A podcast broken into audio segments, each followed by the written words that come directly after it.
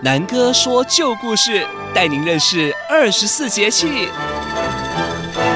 小喜时间，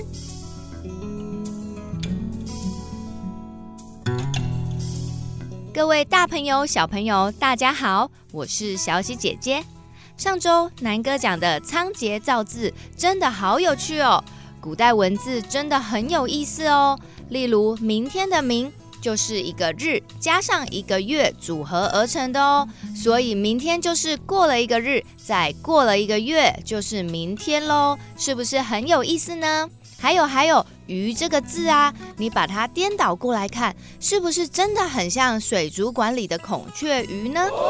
更有趣的是，我们常常会在路上看到药局的“药”这个字，小朋友有没有想过？因为古代的人的药都是药草，所以快乐的“乐”上面多了草字头，就变成药喽。吃对了药，人的病就好了，健康了就变快乐喽。所以说啊，这个造字真的太有智慧了，而且小喜姐姐好难想象没有文字的日子哦。那我们二十四节气的故事就没有办法传承下来了啊，因为这些故事都是好几千年老祖宗的智慧用文字累积下来的。因为有了文字，再加上网络，让整个资讯好便利，人类都变聪明了呀。今天小喜姐姐就请到了伟大的仓颉来上小喜时间，顺便来帮大家上一堂古代字的课哦。仓颉先生你好，小喜姐姐好，小喜姐姐这朵牡丹送给你。谷雨前后正是牡丹花开的重要时期，因此牡丹花也被称为谷雨花。是花卉中唯一一种以节气命名的花哟！哇，仓颉先生，您太客气了。牡丹花真的好美啊！牡丹一直以来都是繁荣、吉祥、富贵的象征，被国人比喻为国色天香、花中之王哦。而且牡丹花正是代表我们旧镇南的最佳镇店之花哦。嗯、我们好多的喜饼礼盒都是以富贵的牡丹作为主题呢。嗯，我也觉得牡丹和汉饼好搭配啊。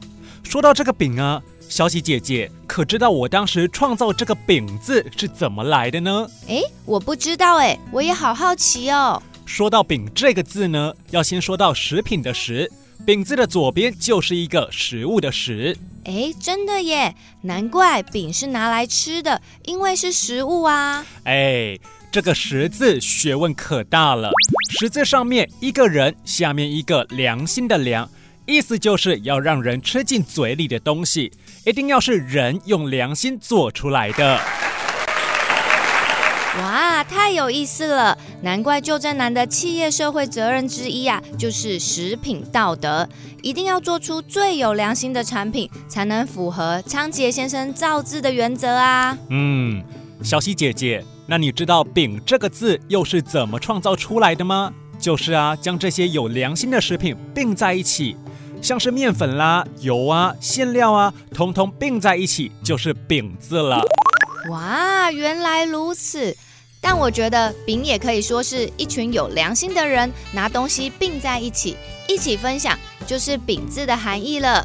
难怪古时候的汉饼那么大一块，因为就是要让大家一起分享，一起 share，这样才吃得出欢喜的美味跟分享的喜悦哦。小喜姐姐。那你知道你的喜字是怎么来的吗？哎，我也不知道哎，我只是喜欢把欢喜带给大家，所以大家就叫我小喜啦。其实喜字啊，上面是一个柱，下面一个口。柱呢是一种像鼓一样的乐器，而在我们这个年代呀、啊，每每只要有喜事，就会敲锣打鼓，大家都开心。而乐器下面配一个口，就是笑呵呵喽。一个乐器搭配一张笑开怀的嘴巴，那是什么呢？是喜。有喜事，有音乐，有饼，有人分享，真的是世界上最开心的事了。今天真的太感谢仓颉先生来帮我们上了宝贵的一课，小喜姐姐学到好多哦。各位小朋友，学字的同时，也要留意看看字本身的原型和原意。你也会发现很多有趣的事情哦。谢谢各位小朋友收听二十四节气的智慧故事。好的故事要靠大家多多分享，记得帮我们按五颗星，留言给我们鼓励哦。期待下周有趣的故事吧，啾咪！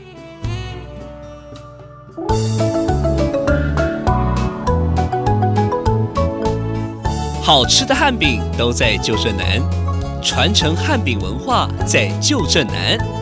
以上节目由旧镇南汉饼文化馆与正声广播公司高雄台联合制播。